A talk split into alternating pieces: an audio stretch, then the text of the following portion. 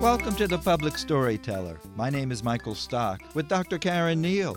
Caren is a professional storyteller and teaches at Florida Atlantic University. Hi, Caren. Hey, Micah. What story do you have today? Here's one from Sharon and Len Lavinson. This story happened in Boynton Beach. On an absolutely gorgeous day, we decided, since we are bikers of sorts, we decided to go for a nice little bike ride. And as we're pedaling around, we thought, um, you know, we've done this just bunches of times. Let, let's add something new to our routine. So we thought about it for a couple of minutes as we're biking.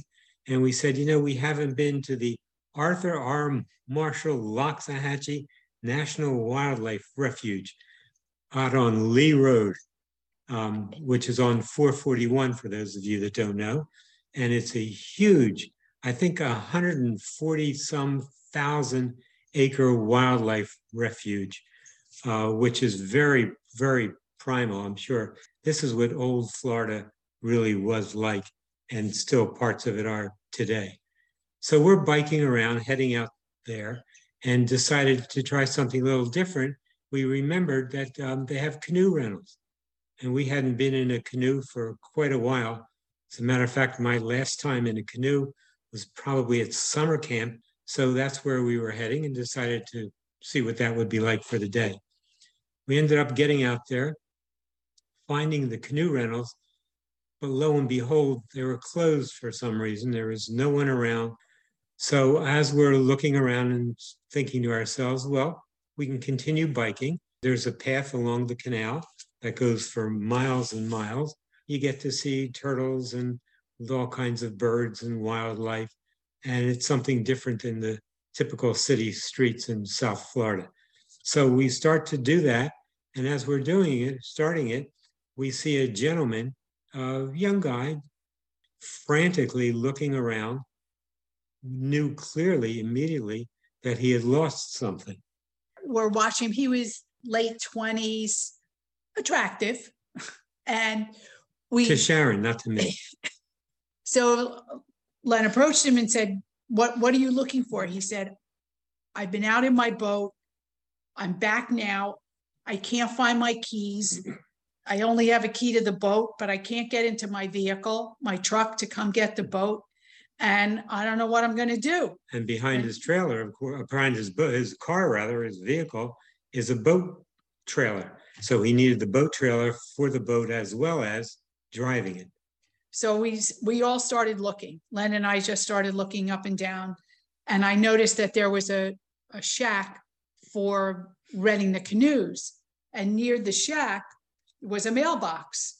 So self, if I had picked up somebody's hmm. keys, what would I do with them?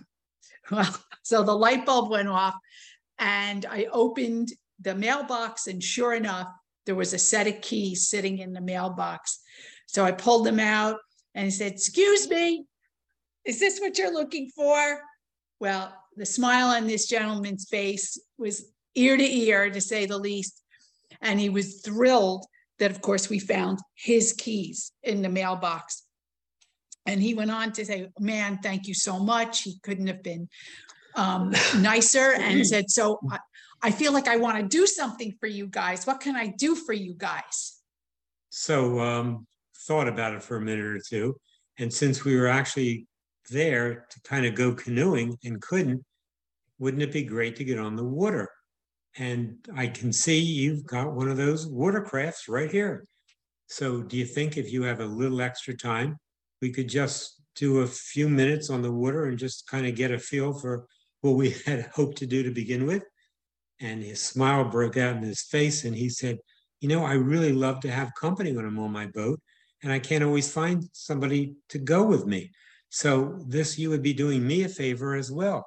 And I said, you can put it under any kind of pretenses or terms you want, but if we get to go for a boat ride, we'd be very happy. So he was more than happy to do it. We jumped on his boat. I guess it was probably about a 20 foot boat with a single outboard motor. Um, nowadays, this was a little bit ago. Nowadays, I'd probably want a boat with two motors on it just in case. But anyway, it had a motor on it. And if anyone has ever been out to that Loxahatchee area, the canal is not real wide. There's really no problem. But I absolutely would not want to get stuck out there because I'd be very anxious with the alligators and snakes and whatever else is there. But having a boat ride up there, and we were going against the current. So I always figured if there was a problem, the current could bring us back to where we started from. So anyway, we got in the boat. There were absolutely no issues whatsoever. And he started going up, heading north.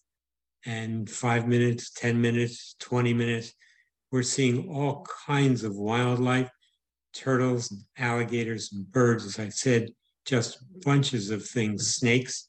So it was really just an exciting time out there. And he was pretty knowledgeable. He had uh, he was a big fisherman and he knew all about all these things. So he was explaining the, some of the stuff to us. Plus, he knew some of the folklore of the uh, Everglades River of Grass, which was also kind of interesting to do. So um, after a period of time, you know, he decided to whatever turn around, and it was fine. We were going probably for close to a half hour upstream, knowing we were going to get back, and uh, we then turned around and started heading back. So it was really a very, turned out to be a wonderful, lovely afternoon. I got to go out on a boat with two handsome guys who could ask for anything more. Sharon and Len Lavinson with a story about saving the day. On an absolutely gorgeous day. What a nice couple. I mean, going out bike riding together at the wildlife preserve and going canoeing. What a fun way to spend together. Absolutely. And they tell a story together fairly well as well. If my husband and I were telling a story together, I don't think we could take turns as well. And I like that you said that, you know, this is the couple that bikes together and the couple that wants to canoe together. And they do that very well, apparently. And they also certainly tell a story well together. I love the back and forth. When uh, she said the man was attractive and he, he jumps in and says to Sharon, not to me. And then at the end, when she says, you know, I had two handsome guys. So she was sort of making the point there, you know, it wasn't just this one guy who was attractive. Honey, you're also attractive. I felt that this couple was really taking care of each other. Well, maybe Len is a little bit more selective, and his bar for handsome is a lot higher than Sharon. and they were so helpful. They see someone who needs help and they approach him and that and then they help him. You know how much I love stories about strangers who help each other.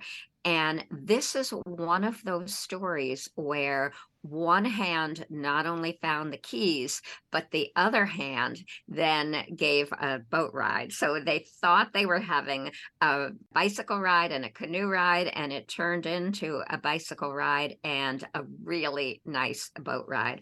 So, you know, that expression, no good deed goes unpunished. It was certainly not true here. And I've got to remember that if someone is looking for a pair of keys, to put in a mailbox is a little bit clever very clever. And she says she had that light bulb moment, right? The light bulb went off.